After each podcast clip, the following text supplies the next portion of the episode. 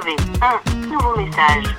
Allô Suzanne, euh, je parle pas très fort parce que en fait, il y a mon voisin qui vient de venir frapper chez moi. Et euh, tu vois, j'étais- rentrée, il était 21h là, enfin il est 21h.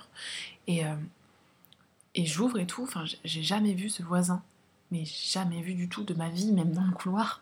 Et là, il me dit, voilà, en fait, je pars en vacances demain pour deux semaines, et voilà, en fait, est-ce que je peux vous laisser mon poisson?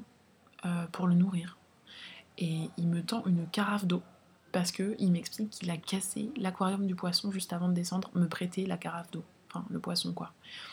Et moi je suis genre, euh, ben d'accord, gros malaise en fait. Et, euh, et là je dis, seul truc auquel je pense, c'est de dire comment s'appelle le poisson? Je demande pas au mec comment tu t'appelles, tu habites dans quel appartement, qui es-tu, pourquoi tu viens sonner chez moi alors qu'on ne s'est jamais vu, Euh, bref. Là, il me donne un prénom pour le poisson, mais je ne sais plus ce que c'est. Et il me donne les granulés. Et euh, les petits trucs là que tu donnes au poisson là qui puent. Et donc le poisson est dans une carafe d'eau. Genre, c'est tout petit. Et c'est un poisson, tu sais, les poissons combattants là, euh, bleu et rouge, enfin couleur euh, jambon qui est un peu moisi, enfin que t'as laissé traîner dans le frigo. Et il, il l'a genre dans son petit truc et il me regarde en fait. Enfin, genre, je, je suis pas du tout sereine.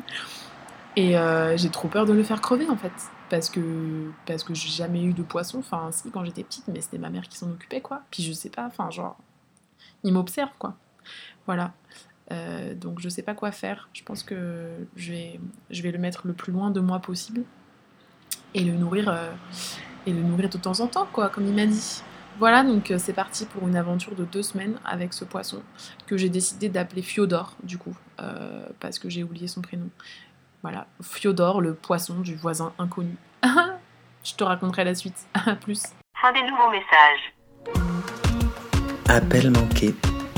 Un podcast des productions Gros comme ma tête, écrit et réalisé par Mao et Suzanne.